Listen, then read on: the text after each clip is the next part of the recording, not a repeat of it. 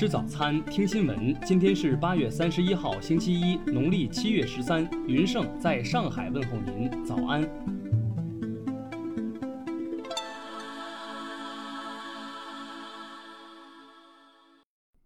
首先来关注头条消息。香港警方昨天晚间在脸书发文表示，警方当天在旺角巡逻期间，于两名男子身上分别搜出仿制枪械及伸缩棍。两人因涉嫌管有仿制火器及管有违禁武器被捕。警方称，昨天近十五时，警方在旺角港铁站收费区截查一名十六岁男子，并于该名男子身上搜获一支仿制枪械。该名男子涉嫌管有仿制火器被捕。傍晚十七时许，警方于旺角波兰街近乃路臣街截查一名三十九岁男子，并在其身上搜获一支伸缩棍。该名男子涉嫌管有违禁武器被捕，警方谴责有人在闹市持有仿制枪械及伸缩棍等武器，对公众安全及公共秩序造成威胁。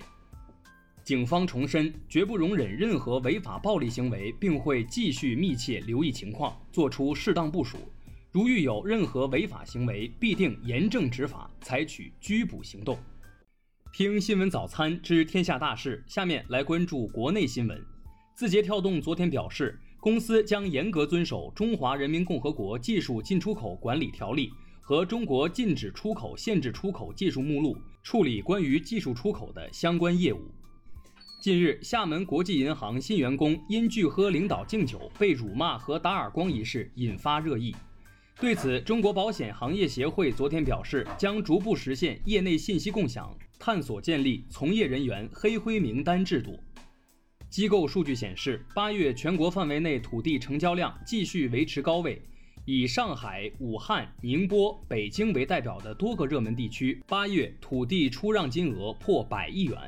山西香氛饭店坍塌事故救援昨天结束，该事故共致二十九人遇难，七人重伤，二十一人轻伤。目前，山西省人民政府已成立调查组，对事故展开调查。针对建设银行手机 APP 日前上线数字人民币钱包一事，建行方面表示，当前网传信息为技术研发过程中的测试内容，并不意味着数字人民币正式落地发行。报告显示，电竞产业目前正处在爆发期，预计到2020年末，中国内地电竞用户将达到5.2亿，市场营收将达1400亿元左右。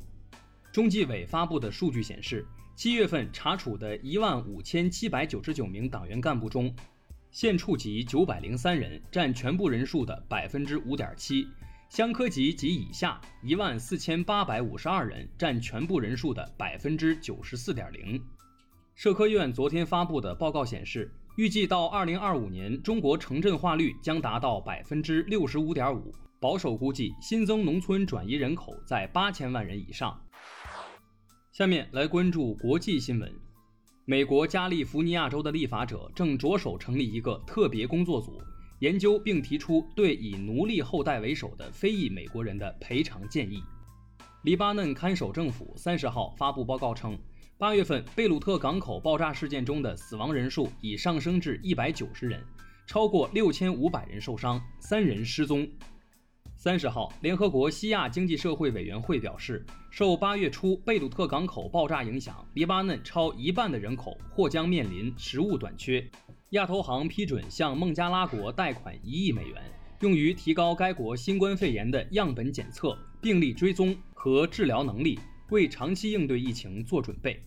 印度内政部发布消息称，由于该国新冠病毒新增病例增多。印度中小学将至少关闭至九月三十号。二十九号，上万名毛里求斯民众在首都路易港发起游行，抗议政府对日本籍货船“若潮号”漏油事件处理不当，造成环境污染。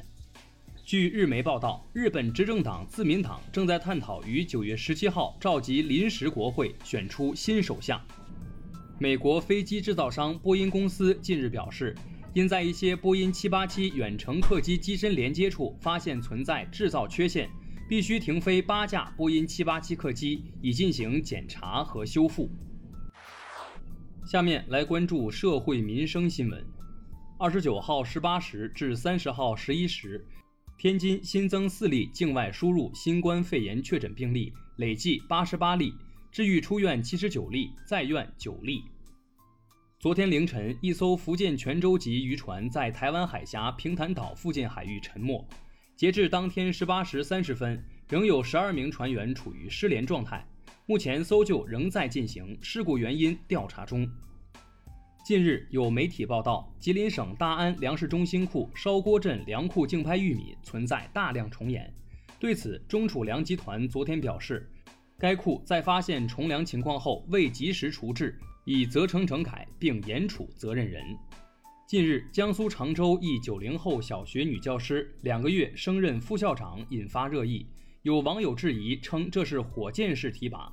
对此，当地区教育局工作人员表示，相关部门已介入调查。对于市民早前反映的泉州市安溪县湖头镇东方中学要求每位学生家长捐款二百五十元购买教室空调和线路改装一事。中国政府网日前发布消息称，十三万余元捐款已清退完毕。最后来关注文化体育新闻，西甲官方发表声明称，梅西和巴萨合同有效，只有支付七亿欧解约金才能离队。中超联赛第八轮的一场比赛昨晚展开，广州恒大四比一战胜上海申花，取得第一阶段下半段首胜。二十六号，荷兰黄金时代画家弗兰斯·哈尔斯的作品《两个笑着的男孩》被人从荷兰的一家美术馆盗走。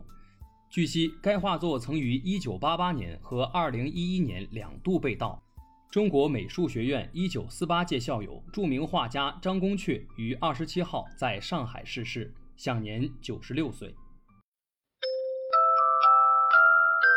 以上就是今天新闻早餐的全部内容。如果您觉得节目不错，请点击再看按钮。